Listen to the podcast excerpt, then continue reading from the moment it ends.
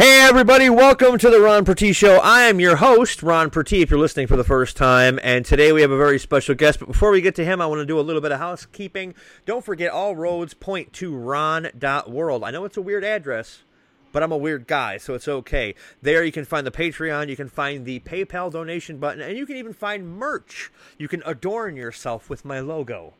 Quit being a pervert. It's not like that. You can also listen to old episodes and all sorts of other stuff is there. Blogs, all sorts of cool stuff at ron.world. So head over there when you're not listening to this or while you're listening to this. I don't care what you do in your free time. My guest this week is not is probably the one person who is is like the oldest friend of mine in the broadcasting world. I've known this guy since the the age old days of Stickam if you guys remember Stickam, you're old too. Just just go go buy the Corvette, date the twenty year old, uh, and and just and, and, just deal with it. Ladies and gentlemen, my guest this week is none other than Shaggy Jenkins. Shaggy, thank you so much for being on. Aloha, Ron. How's it going? It's going. It's going okay. He's over there doing his best Dog the Bounty Hunter impersonation in Hawaii, but that's neither here nor there. I actually was. I'm uh, listeners of the show know my mom is up in a rehab because she broke her leg. And the other day I got up there early, and sure enough, there she is watching Dog the Bounty Hunter. I was like, wow, this guy's still a thing, huh? Yeah, and, and apparently he's been uh, not a thing in the state of Hawaii for years, and people still watch him. I'm I'm so confused. I don't get it. He actually, believe it or not, when I was on Stickam, um, uh, no, or was that now? I forget if it was either Stickam or Now Live. I think it was Stickam. Uh, I had his PR people and I were in contact. I was going to have him on the show, uh, and then I ha- they sent me a copy of his book, which was god awful. Um, but you know, you and I both know you can't say that to people. Um, but I'm saying it now because he wafted on me. He he canceled the night before, so I was oh. like, "You mullet headed." You know, it, yeah, yeah. There's some creative names you could probably give him. I, I actually ran into him and Beth when they came here for a uh, part of that book tour. Uh, they came to Maui, and you know, it's it's really weird because I actually work around local bounty hunters at that time because you know everybody wanted to be one. Yeah. And Maui is a place that people do tend to run to from time to time, myself included. Um, but all these bounty hunters who had went to like you know, fall on the altar of Dog and Beth were met with some pretty rude type of actions. I mean, as, as far as their show, it always presented them as very loving and stuff, but in person, they were very kind of egotistical. I wouldn't doubt it. I wouldn't doubt it. And I love how every time you come on this show, we have to bring up Dog. Let's let's go back a little bit. Let's go back a little bit. Uh, now. I know, I know that you were uh, kind of um, taken under the wing, uh, or taken under the wing of rather. Um, oh, I can't pronounce her name. Um, Hattie Leeper. Yes, Hattie Leeper. Yeah, uh, Hattie Hattie. Yes, and she kind of took you under her wing and and and blossomed you into who you are today. But now here's the thing. Um, I from what from my vantage point, from where I stand, um, you have always been kind of. I mean, you've had opinions and stuff like that on your shows, but it wasn't until recently, the last couple of years, it seems, that you got really political. And I, I was wondering what that the reason for that was. Okay. Well, um, if you must know, I must was... know. I have to. My listeners demand it. Okay. Okay. Necessity in a single word. Necessity. Um, Hattie, you know, since we we brought her up, kind of gave me a radio mission versus radio training. When she brought me in uh, the field and stuff and started, you know, getting me trained, she would tell everybody, hey, look, if you're going to do this and you're going to do this serious, you need to see me. And, and you know, a couple of people were just like, yeah, whatever, whatever, whatever. I was one of those rare people. I was like, okay, like, honestly, I, I really think that I want to do this the rest of my life what is it that you need to tell me? And she says, This isn't just empty air. Fill it with something. So, you know, I, I went 20 something years being like an entertaining guy and trying to fill that void that people have in their day of somebody like a Mr. Rogers looking at them and saying, hey, you're unique, you're special, where you're from matters. We should just enjoy each other's company. I went from that to noticing that, well, right around, uh, I'd say probably 2012, during that election, things started to get a little bit more racially tinged. We had the Tea Party coming out in 2010, and they were already kind of a right leaning group. But in 2012, the, the birthers and, and all of these motions that were set up by this television host named Donald Trump started to kind of take a dangerous turn. And when I say dangerous turn, I mean like my own family started to get indoctrinated into this far right, ugh, kind of pro white people society brainwashing.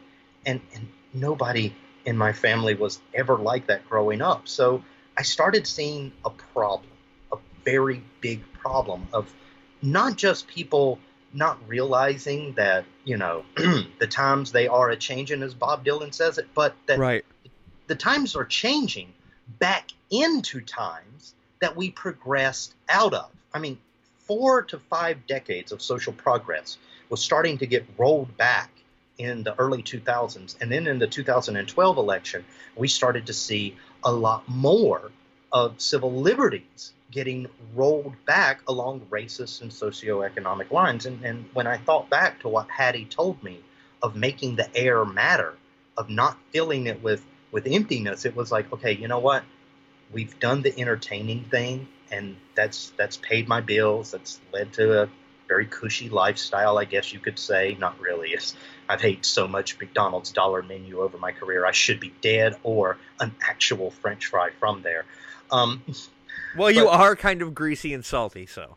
Yeah, yeah, and uh, the older I get, the saltier I get because that was that was the thing that prompted me to go political. It was like, hey, people listen to me, and I know it's kind of narcissistic, but I did have an audience, and it was like, I think that they're a smart audience, and I think that they'll understand if I if I start talking to them about something that that at least I thought should matter to all of us. It was where society was going, and that's where we made the jump from entertainment into political talk. Now, was it a gradual change? Because I know we've we've been friends for a while, but there was a period where you were doing your thing, and I really wasn't listening because you were just kind of on the radio out there in in Hawaii, and obviously I'm here in Wisconsin, where all we can hear is the wind blowing snow, and I mean, it was a gradual change. Did you like, well, here's the new uh, Ziggy Marley. Oh, wait, hear me talk about Mitt Romney. Okay, no, this is the way it actually went. So uh, I was on an island station that I had uh, basically turned into the first reggae station in the United States, and we played a lot of reggae music. But the the local audience here, they're they're really just community oriented and everybody likes talking about issues and things like that. So on the morning show, as kind of like this joke bit, and the station was named Q103, we started doing a Q of the day, like a question.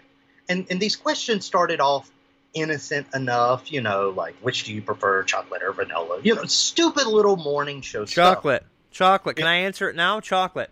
Yeah, okay, you're you're about 12 years late. But uh Well, if, if I ate 12 year old chocolate, I, yeah, I'd be the late Ron Pertie. Mm, God, anybody would. But uh, the, the thing is, is that those questions, after a while, um, they started turning into questions about culture. Like, is it okay that there's a bunch of people moving into the Hawaiian Islands that don't like Hawaiian culture, which is the indigenous race of this island, the sovereign kingdom that is still in dispute in international courts.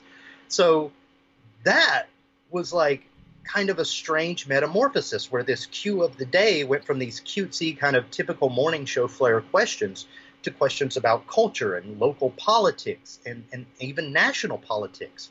And the more that we progressed this this question into controversial territory or into you know, everyday civics kind of discussion, the more people went along with it. So you can probably say that the Q of the day on my, my old morning show was the first steps towards saying, no, no, no, we'll go political. So after I left uh, Q103 and went over to public radio at KEKU, that was the first thing I, I, I decided. It's like I can't do a show like I did before because, come on, that would be a little hokey and a little bit cliche, and nobody wants to be a cliche of themselves, you know? Yeah, no, I totally hear. You. That's that's why I continue to do this after 15 years. Yeah. So uh, what I did was I was like, okay, well, why don't we take the one most popular element of that show, which was at that time the Q of the day, and let's just flesh that out into what it would be like to do an entire show about questions about society. And the first form of my show actually went under the name Maui Matters because it was only here on Maui. This is before our Pacifica radio deal. And that show kind of did exactly that. It would take these questions that we used to use on the morning show and just turn them into panel talk pieces with local entertainers, local politicians, uh, people of import, thinkers, uh, pack leaders, 501cs, you know, charities and things like that. And the more it progressed, the more we realized that all these local issues had national kind of ties. And that is when, in the summer of 2016, we went from a local show called Maui Matters into a national show through Pacifica Radio Networks uh, called The Shaggy Jenkins Show. Now, I'm noticing something, and it's it's taken me a long time to realize this, but I'm noticing that Hawaii, while it's its own state, also while while it's a state, not its own state, but uh, while it's a state, it also feels very much like it's its own country. Well, that's because it rightfully still is. if you know anything about the, the long and convoluted history of the 50th state, I don't. Realize... So so enlighten me, please. This is this is why you're here. I want you, oh. Professor Shaggy, to teach all of the haoles about Hawaii. Oh God! Uh, you used our word. Okay, I did. Uh, I'm, I'm, I'm, I'm, I'm. What's the word I'm looking for? I'm uh, uh cultural appropriating. Oh, you and Gwen Stefani. I Here's am. Holla back, um, girl. Yeah. Ha is the word for breath, and ole is absence. Okay, so ha ole is, is the actual Hawaiian pronunciation. That means without breath. And the reason why is because a traditional greeting among Polynesian indigenous people is to press foreheads to each other and exhale and inhale in unison. In other words, you're sharing the ha or the breath of life. So when English people came over and they weren't familiar with the breath of life, and let's just be honest, if, if you're a Polynesian and you see uh, Europeans, you're thinking, oh my God, they're so pale, they must be dead and breathless you would give them a nickname. Ah, okay. Yeah, so it it actually just came out as a name of well, they look like they are without breath because they are not as dark and virile as us. So ha, air, absence, ole, ha ole. There you go. So that's where that word came from. Um, the, the, the, thing is, is about, and, and now everybody kind of slangs it, and it's like, oh, haole, haole. It's like, yeah, you're you're really screwing up the Hawaiian language in somewhere. There's a there is an elite crying over what is happening. Um, but when it comes to um, foreign culture here in Hawaii, one, it is um, from all over the Pacific Rim. Not only do you have the indigenous Hawaiians, but you have Filipinos, you have um, Portuguese, you have Japanese, you have Chinese, you have Korean, um, everybody in this whole big Pacific Rim always is kind of migrating all the time. So we are a veritable mixing bowl of cultures and languages at any one time of the year. But that that gives it more of an international feel than places that, you know, like San Francisco and, and New York that actually have an Italian section and a and a China section. No, it's you go anywhere and you'll see an Italian restaurant right beside a Chinese restaurant, right beside a plate lunch, local Hawaiian kind of food place, all in one stretch. Here, it feels more international than it does anywhere else in the country. I also noticed that it's very expensive out there because I had a friend go out there and he said that a gallon of milk was like seven bucks. Uh, Seven dollars and ninety something cents at current. Uh, gas is sitting uh, right around four twenty. wait, is that is it? Wait, is that unleaded? Yeah, that's unleaded 87 octane. Oh my god. Yeah, my, but my Jeep takes premium because the, the previous owner decided to just use premium, use premium, Yeah. use premium. So I continue to use premium, and it's I'm complaining that it's a little over three dollars a gallon. Well, now keep in mind, Hawaii, when it comes to trade, is treated like a foreign country, and that's because one of the reasons that we're so expensive over here has to do with something called the Jones Act. Okay. Okay, you ever heard of the Jones Act? I, I have not, but apparently it makes your Taco Bell super expensive. Yeah, because what it does is it, it's it's a it's a maritime commerce law. Okay, so this is controls how ships move between the U.S. ports and ships built in the U.S., ships built in foreign ports, coming from foreign ports. It's it's also called the Merchant Marine Act of 1920. But what it does is it prohibits foreign vessels from going to two domestic United States ports back to back. In other words, they have to go to a United States port, go out to international waters again, and then come back to United States ports. Imagine if your entire state is made up of counties that are individual islands, how expensive it would be to do trade with foreign countries because the 88 nautical miles between Oahu and Maui cannot be crossed until they go, I think it's 260 something miles south to the Marshallese Islands from Oahu and then come 260 something miles back north just to come to Maui. So they can't go port to port, therefore making trade and products and stuff here in an island state cheaper, all because of this act that the United States set up that they will not make any loopholes for us here. I, that doesn't. Uh, uh, that's. I mean, you figure you'd want to make uh, your your uh, uh, your citizens happy, but I mean, considering who we have as a president right now, nobody's happy, um, except for dumb people. You know. Right. Yeah, that's just that's just the way it is. But now let's let's uh, let me ask you another question here. Uh, let's go back to radio for just a second. Okay. Um, the life of a DJ is not a fun life most of the time. Uh, No. You are you are not uh, paid very well. I mean, let's be honest here. Let's break it down for people who want to get into radio. All right, because at this point, would you, as a radio host, would you suggest they, if somebody wants to get in, they just start a podcast? Actually, it's kind of mixed right now, and I'll tell you why. Um, a couple of articles have been coming out in the last couple of weeks that have said, "Is the podcasting bubble bursting?" And, and what they're talking about is is major funding sources and uh, organizations like uh, public relations and uh, marketing firms that used to set up podcasting that was brand specific podcasting. You know, Uh-huh. they're noticing that the, the listenership numbers and the engagement have been really steadily going down because so many people are trying to get in on the act at uh, the same time. Now, I can tell you from a historical standpoint, this happened to radio as well. There was a massive influx of people that wanted to, to jump on when the FM slash stereo age took over from the AM bands. And and everybody was like these are cheaper to maintain stations. We can build them anywhere. They're easier to get licensed. Oh my god let's do radio let's do radio. Come on everybody radio with me. I, I, I don't know. Uh, but they, they all got together. They all started forming all of these mom and pop stations across the country. And of course oversaturation happened so it, it, it led to this period where all these stations starting back in the late 1980s started getting balled up by banking groups and investment groups. And that led, after the Deregulation Act of 1996 with Bill Clinton, to organizations like, um, I want to say Clear Channel was a good one, uh, Infinity Radio, that later became CBS, that was another one, Cumulus, uh, Bees, uh, Beasley Communications.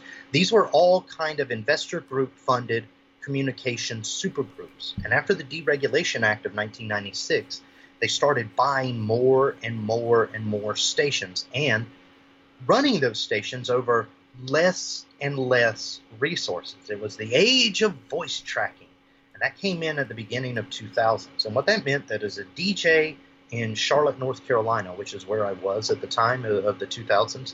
I was also a DJ in like 14 other cities across the United States, thanks to this technology where I could record like I was actually there in that studio, hundreds of miles away, and then it would play back the show in a normal kind of playback time for listeners, and they wouldn't know the difference. So but now you, but you wouldn't, but you wouldn't get paid for being in 14 different cities. You would just get paid, paid, for doing the percentage. The, oh, you did.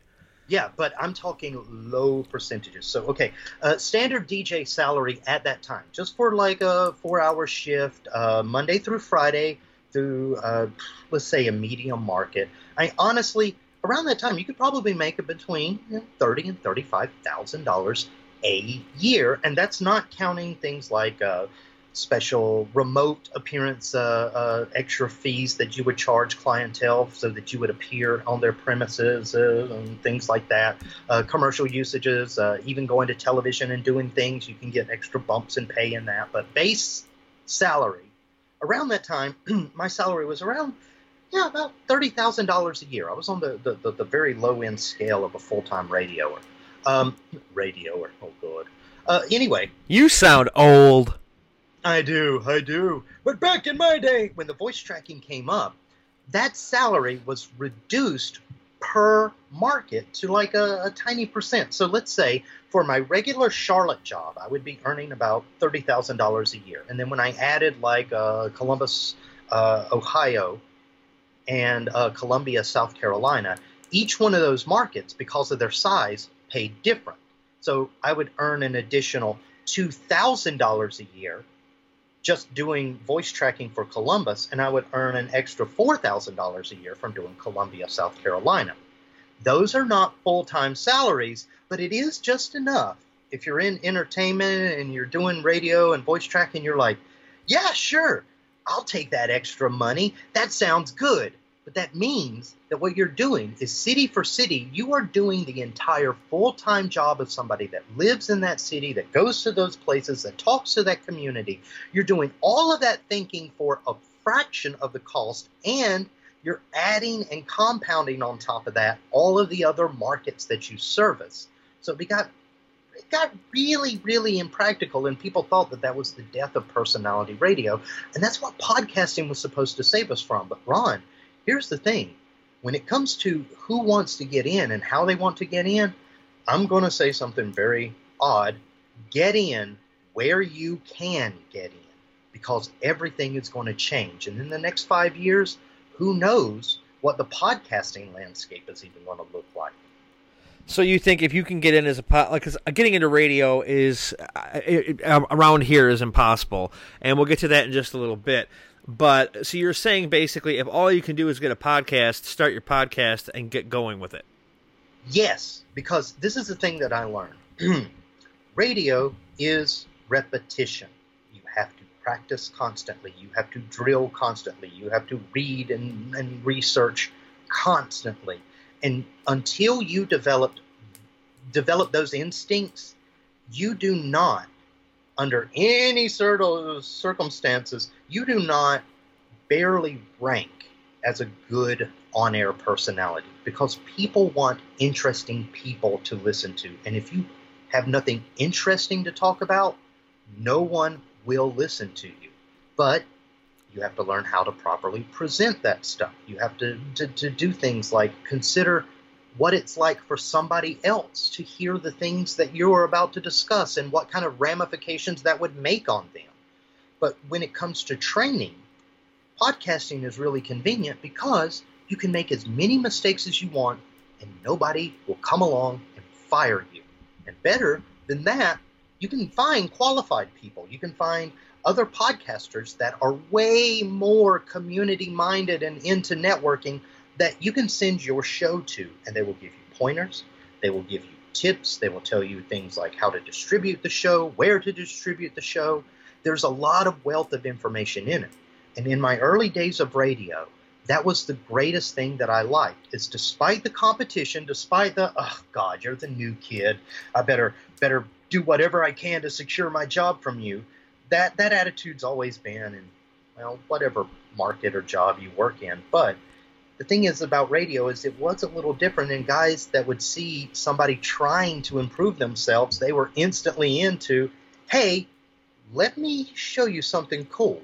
And i mean i can i can honestly say that i would not be anywhere near the ability that i have now if it wasn't for like seven or eight different djs that took the time to say oh my god no i'm going to help you because you really want to improve i see that in you and, and I'm going to help you improve. And in podcasting now, like those olden days of radio, you have that kind of communal spirit where people will be like, that sounds good, but try this, or that was terrible. Have you thought about this? And it's all constructive and it's all done in, in an atmosphere of everybody wants to see everybody improve. But then that's a small kind of growth sector that's going to maintain podcasting uh, despite all of the influx of everybody trying to do one now. So at the end of the day, if you put up a podcast and you network that podcast with other podcasters that want to help you improve, you're on the path of good. If you also throw your hat into the ring and then instantly try to come become competitive of saying I've never done this before and I want 1500 downloads in the first month, you are going to be met with disappointment you are going to be met with constant failure, and you're going to feel horrible about yourself. Well, I'm going to feel horrible about myself right now because we're going to have to cut you off for just a second because we're going to have to take a break. But when we come back, more about the podcast bubble exploding and why I think podcasting is going to go farther than radio ever did. You're listening to the Ron Pertie Show, and we'll be right back.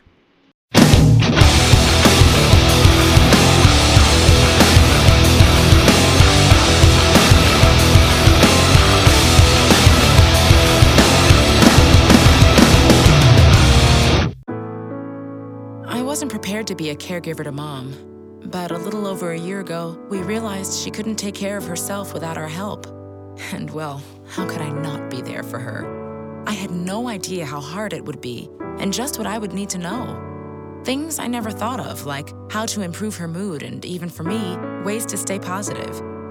Luckily, I found the Caregiving Resource Center from AARP. It had articles about the basics that got me started but also information about the hurdles I was facing in this new role. I could even connect with experts and hear from others who had been in my place. I know this road we're on isn't an easy one, really happy to have the extra help for her and for me. Caregiving Resource Center at aarp.org/caregiving. Articles, tips, and tools to help you both care for your loved one and care for yourself. This message is brought to you by AARP and the Ad Council. This is Scientific American's 60 Second Science. I'm Lucy Wong. When a friend comes to you after a stressful day, how do you comfort them? Do you let them rant? Do you pour them a glass of wine? Those could work, but a new study finds that a very effective technique is also simple and easy. Hugging. Michael Murphy is a psychology postdoc at Carnegie Mellon University in Pittsburgh. He wanted to know if people who received hugs regularly could handle stress and conflict better. Individuals who report perceiving the availability of a network of supportive individuals tend to show better adaptation when faced with stress.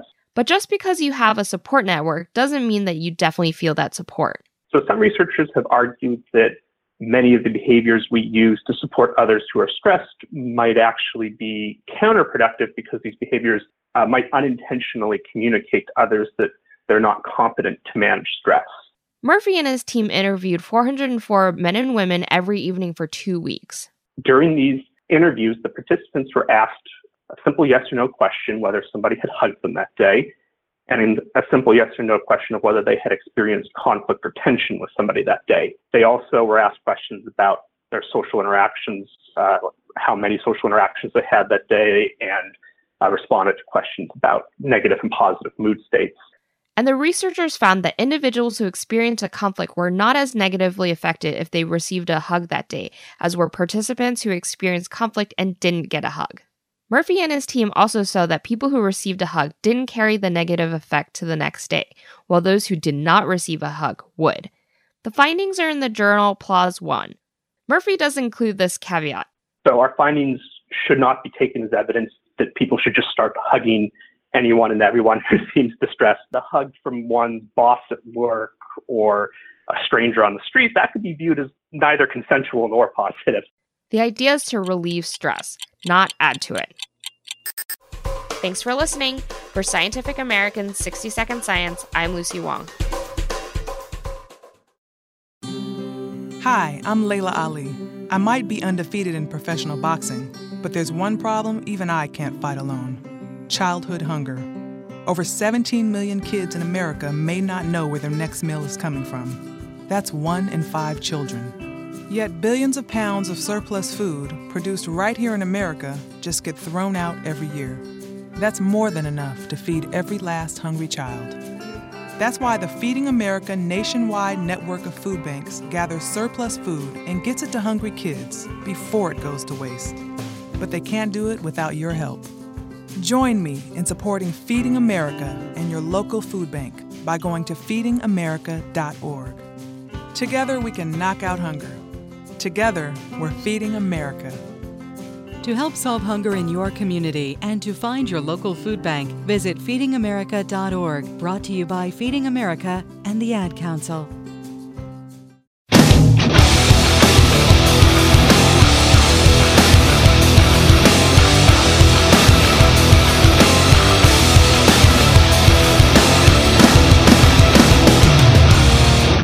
And we're back. Uh, thanks for tuning in here to the Ron Pertie Show. If you're just tuning in a little bit late because you just got in your car and you turned on that radio, I'm Ron Pertie. I'm the host of the Ron Pertie Show. It's kind of fitting, isn't it? And all roads lead to Ron.world, my Patreon, my uh, PayPal donation button. If you don't like rolling monthly things, or rolling things in general. You can also pick up merch there. You can also listen to past episodes all sorts of cool stuff. My Twitter and Facebook and all sorts of other cool stuff is there too. Be sure to check that out.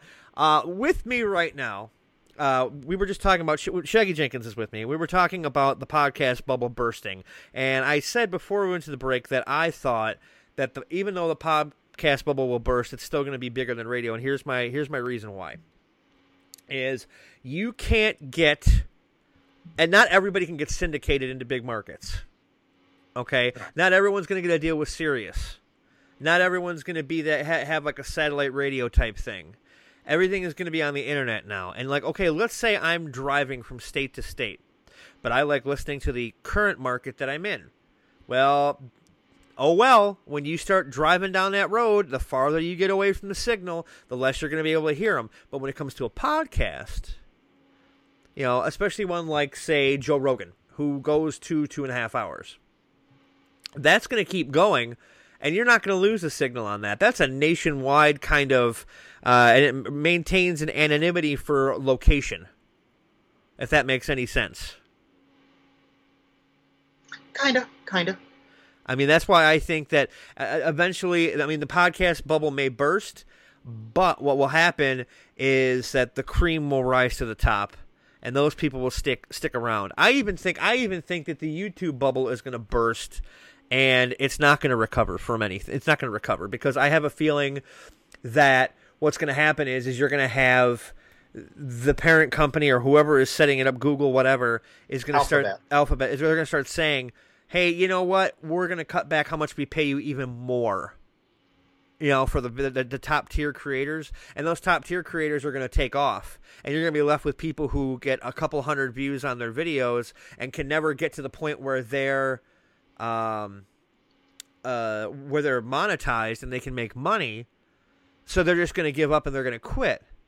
Whereas podcasting, like I, you know, everybody can still do it no matter what but the ones that are the really really really good ones are the ones that are going to be the profitable ones that are going to make money and you always hear people like Stern talk about how oh you got to get into radio before you can do anything else if you're going to be a broadcaster and I don't believe that I don't think I think some people not everybody but some people have the talent to just sit, sit behind a microphone and just go for it and not have I mean they need to learn some technical aspects sure you know mm-hmm. but uh, that's what uh, that's what uh, other people helping you out is for. That's what having, um, you know, a, a, network of people to help you walk through things.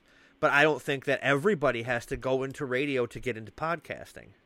Well, see, look, that's just it.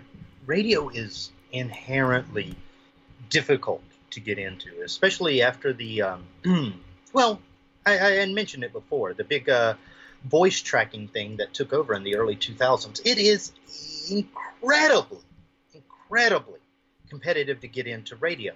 But the thing is, is that radio back in olden times, when it was more decentralized and all these uh, con- conglomerations came together and started owning every station, television and radio across the, the country, people like iHeartMedia, Sinclair, Tribune, um, CBS Radio, these companies that came into existence, uh, before them, what you would typically do is you would start your radio days in some sort of backwater, small AM, low powered FM station that was well off of everybody's beaten paths because those markets were always hungry for talent and yeah they typically didn't pay well but they did offer easily a chance for you to get a full-time air shift. And when you get a full-time air shift on one station no matter where that station is that becomes kind of like um, your trade up job. You, you you literally go from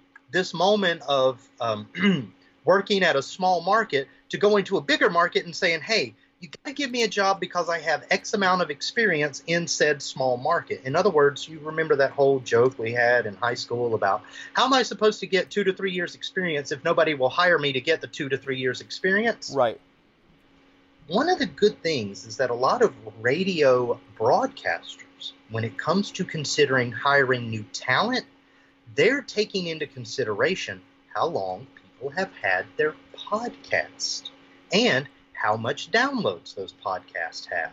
Oh, and what kind of audience those have versus the traditional, you know, stuff that we um, had to deal with in radio of, oh, I need experience, but I can't get experience, and uh, I need to do um, um, all these things in smaller markets just to possibly get to a bigger market with podcasting. You can grow your skills, you can do it right out of your house. And if you can grow it large enough, it's actually a legitimate calling card to get you into terrest- uh, terrestrial, traditional broadcasting. But what about when it comes to satellite and stuff like that? Because it seems like that satellite, and I know it comes down, always comes back to money, but satellite seems to be where the money really is. Yeah, not so much. I mean, the thing is, a satellite is a good concept, but look at what happened to satellite. We had two companies that started off very aggressively, very strong. Um, one of them eventually got bought out by Clear Channel Communications, that would be XM, after it was facing some subscription base and, of course, billing and, and financial problems. It, it joined with a traditional radio broadcaster in Clear Channel, and then, just a couple of years after that, the, their competition in Sirius satellite had their own troubles, and then the terrestrial radio owned XM bought out Sirius. In other words, if you want to get into satellite broadcasting, there's one and only really one game in town. So, what's the point of trying to make it to that level? Yeah, no, I hear you. And and uh, I, speaking of innovations when it comes mm-hmm. to entertainment, let's let's talk just a second. We talked about Stickam before. Uh, let's let's talk just a little bit about how you and I, and we weren't alone. I'm not saying that we were, were the ones that built it from the ground up, but we were there in the days of early video streaming before YouTube started allowing people to stream, before Twitch became a thing. We were over at uh, Now Live and Stickam respectively. Then I left Now Live, came over to Stickam, and we met because of their, uh, do I call it biased uh, South by Southwest contest? Uh, well, let's just say that it was clearly they were not going for uh, truly hosted people. I mean, truly talented people, and and this is why I say that, because here's here's something very funny to me. I I love taking my daughter out to movies, right? Uh-huh. And and you know you know how like every so often you see something and you're like, oh my god. So back in 2007, me and you were in a competition to host a special Stickam booth at uh, South by Southwest, right? Right. right. And, and, we were in competition with another guy who was a foreign personality. And of course, he went to the LA Stickam studios trying to heavily get himself into this competition. But he was voted out in the next round of the competition because I survived one round past you. Me and him were both voted out in the same round. His name is Flula Borg, and if you know anything about Hollywood, Flula is a very talented voiceover artist who was in, as of late, movies like Ferdinand. So and and he's on Conan. All, he's on and he's on Conan all the time. Yes, Flula was in the very same competition that me and you were, and me and him both lost in the same round. And it's like, are you kidding me? Yeah, and then the best part, though, what people don't seem to, what people seem to forget, is that the winner of the contest was one of those typical little goth girls with the eye makeup and the uh, uh, the big hair and who had uh, curves in all the right places. And when we watched the South by Southwest footage, when we watched the, the stream, um, she didn't ask any of the bands or anybody else any questions. She just sat there. She was, technically speaking, she was just the eye candy. Yeah, it was rather depressing for we everybody would, in the competition. We, we, would not have fit in because we would have been in there and we would have had questions for these people, and they would have looked at us like, "Well, who are you? And why, yeah. why should we talk to you?" And like, because I'm, I, okay, I, dare I say, I'm a respected journalist uh, when it comes to this kind of stuff. Because, okay, I, I may not be as politically savvy as you are, even though for some reason you continue to bring me back on your show as a correspondent. Uh, uh, but when it comes to entertainment, you know, pop culture, comic books, movies, TV shows, music, all that stuff, that's where I'm a Viking. Yeah. And so I think I guess I'm an I, I guess you could say I'm an entertainment journalist if we can go that way. Yeah, I would uh, say an edu turn journal an edu journalist. Okay, yeah. Yeah, we'll go we'll go stuff. with that. We'll make up stuff. Yeah. Hmm. So, uh, you know, and somebody like me would have sat there. I would have known who these people are. Because let's be real honest here you didn't know half of these bands, did you? Um, actually, yeah, because I worked in an indie rock station way back in the 90s, so I knew indie bands that eventually formed the labels that those guys were on. Right, but the bands themselves, like the really crappy, um, whatever they would call emo at the time, like because it, it, it's like they had a a, a, a factory. Oh, you're talking about scene music. Yeah, it's it's like yeah. okay because I remember this is I hate sounding like an old man, but I have to.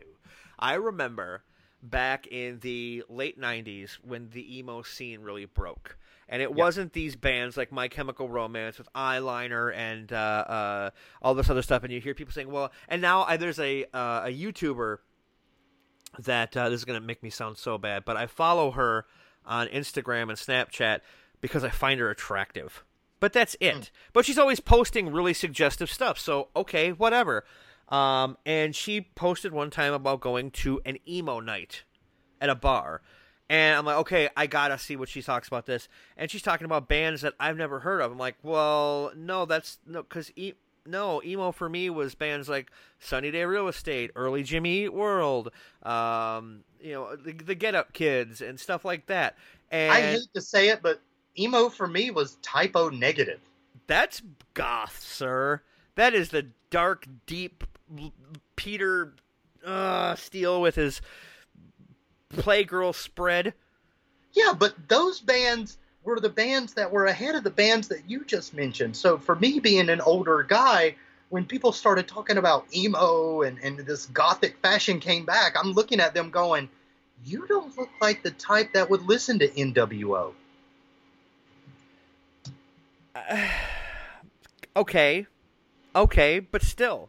But still, I mean, like my point was groups made. like when it come to emo, I'm thinking like Type O Negative. I'm thinking, and on the other end of the spectrum, uh, people like um, Blue Monday, uh, Blue Tuesday, uh, Morrissey, and The Cure. Well, okay, well, we, you please don't on my program. Please don't put Morrissey and The Cure in the same sentence because they don't like each other. So at all. Uh, I would love if somebody would sponsor a cage match. Yeah, and I so I kind of don't want, and I'm more of a Cure fan than I am a Morrissey fan, so just gonna. Oh, you're in good company, sir. You're Yes, company. yeah. So I just kind of yeah, but uh, but no, and that's like you know, uh, I just uh, I mean that the whole thing was was set up from the word go. They allowed us to proceed because to make a make it look like it was a legitimate contest, but then when it came down to it, it's it, they turned it into a popularity contest. Uh, and I think what they did at, after that was they kind of uh, let you and I on the on the uh, on the main page when we were live as like a consolation. But in turn, that also gave us uh, tens of thousands of viewers unt- Yeah. until that happened. Oh yeah, because I mean, it's it. Look, I know this is going to seem a little weird, but me and you were like Me Too before Me Too. Uh, well, I, I wouldn't I wouldn't go that far. Well, maybe common sense. Hashtag common sense. Well, that's all Um, the Me Too movement is. It's saying, hey, women as people too. Please treat them like people. And by the way, if you've done some terribly slimy things in the past, just because you're a guy doesn't mean we're going to absolve you of guilt. Right, and what people if people don't know what we're talking about, we're talking about the John Hawk incident. You can look it up. We're not going to get too deep into it because it's pretty it's pretty uh, uh, heavy. Well, at Um, least give the basics. uh, the, guy- basic, yeah, the the he basic. was yeah, on go an ahead. entertainment page with us. Okay, Yeah. so we, we we got the consolation prize of going to this main page, and we started looking at the other programs and networking with them. We actually formed our own little network for We a did. while with us and about twenty three other shows. But um, the thing was, is on that front page, they also started featuring this. Well, you were talking about these emo scene kids that came out in the early 2000s. Uh, one of them was by the name of John Hawk, and he was kind of one of those eye candy for girls and androgynous guys kind of personalities. Now, his show was nothing but kind of a rip-off of shows like Jackass and things like that, where he would sit there, he would talk in a very casual vlogger style, and then proceed to do something stupid for views. One of these nights, on his I'm going to do anything stupid for views, he decided to roofie and rape a woman on live camera, and the network refused to boot him or his show after us, that would be me, you, and about 21 other people, came forward and said, Oh my God, do you realize that the same network that you put our shows on, our we're trying to make these into respectable brand shows, you're putting us up with an on camera rapist and you're not even punishing him. Oh, and then the investigation got started and they were stonewalling the investigators. Yeah, they would actually they wouldn't let the investigators have the footage. Yeah. So that that kind of set all of us off and we decided as a group that we were going to do the first ever massive we're going to shutter all of our shows in reaction to this. And in one day, we took out like God, it, it ended up being like 30 something shows eventually joined from both the UK, the United States. Um, all of these shows made public announcements of why they were leaving the network as their last show and then closed down their accounts. And the bad thing was, is even in the aftermath of all of these artists coming together and saying, we know what we saw, you know your role in it, own up to it, and make this right. In the aftermath of all of that, we canceled all of our shows, and the site still kept functioning, and his show was still on for almost six months. His show was still on, and then the, the site itself still kept functioning almost two years after that event. Well, I remember one of my last broadcasts was because uh, uh, if I don't know if we've mentioned this to people, but a lot of it was um, streaming video and and things like that. And I did more of an interview show, and I played some music, and I chatted with people. You basically streamed your radio show uh, from from Q, um, and and people. We had other people like Lee Mills, I think, and stuff like that. Um, I, I, I can't believe I just remember that name. I pulled it completely out of midair. Um, and so we all had our different things, but we were all similar in, in, in, in, in the same way. And we ended up uh, uh, just kind of. I think my last show, uh, I had a stripper go on a pole in a bikini. Now, if people, i actually, I actually have a link to it. I think I sent it to you recently from Sticky Drama, and Sticky Drama was calling out Stickam um, for pulling me from the front page for having this woman who had clothes on on a stripper pole.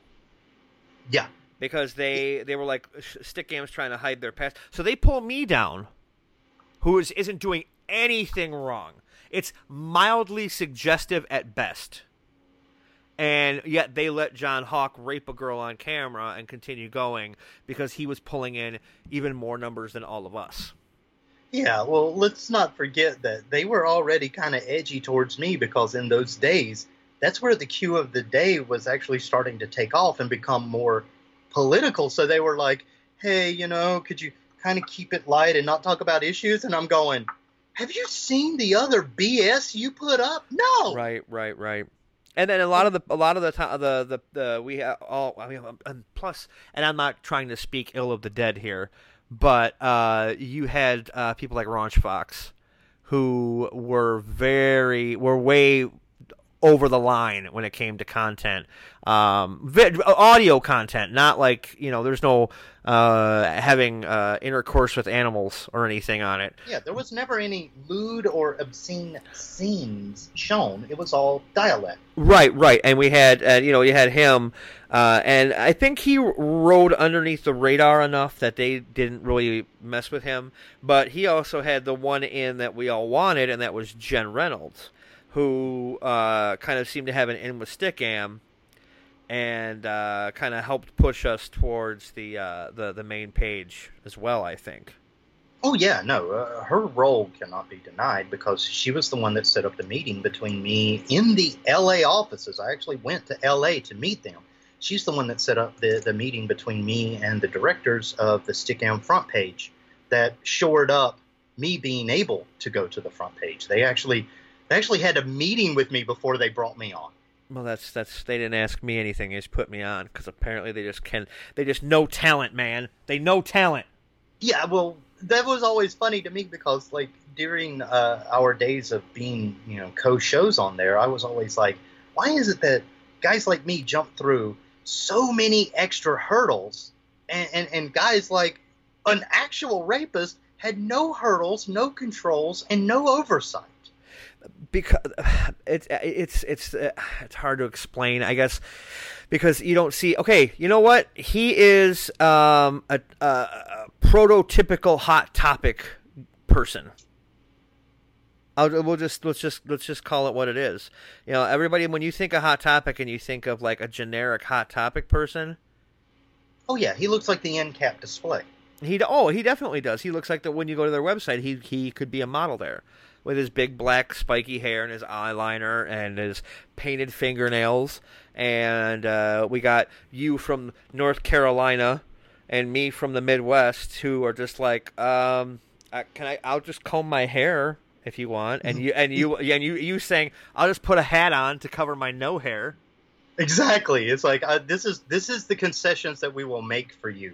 But yeah. otherwise, we're we're talkers, we're show broadcasters. But the thing that, that, that still gets me about all of that is, you know, now as a broadcaster and now in the aftermath of, of, of Hollywood finally having this awakening that they needed to have for decades, it's it's kind of a, a whole brave new world that I feel really prepared for because of that whole incident that happened with Stickam. It's it's it's now I feel more attuned to watching other men's behavior and making sure that I'm checking their behavior and like, hey, hey, hey, hey, buddy, that's crossing a line.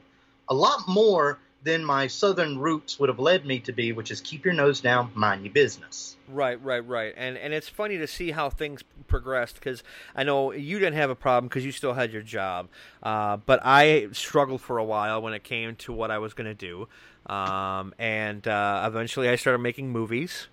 And what's funny about all this, though, is once a broadcaster, always a broadcaster. Because even though I started making movies, I'm still making movies today, and I still I love doing it. Uh. Here I am still putting out content in a broadcast, uh, uh, uh, broadcasting style. I couldn't think of words because they escape me because my brain is is broken.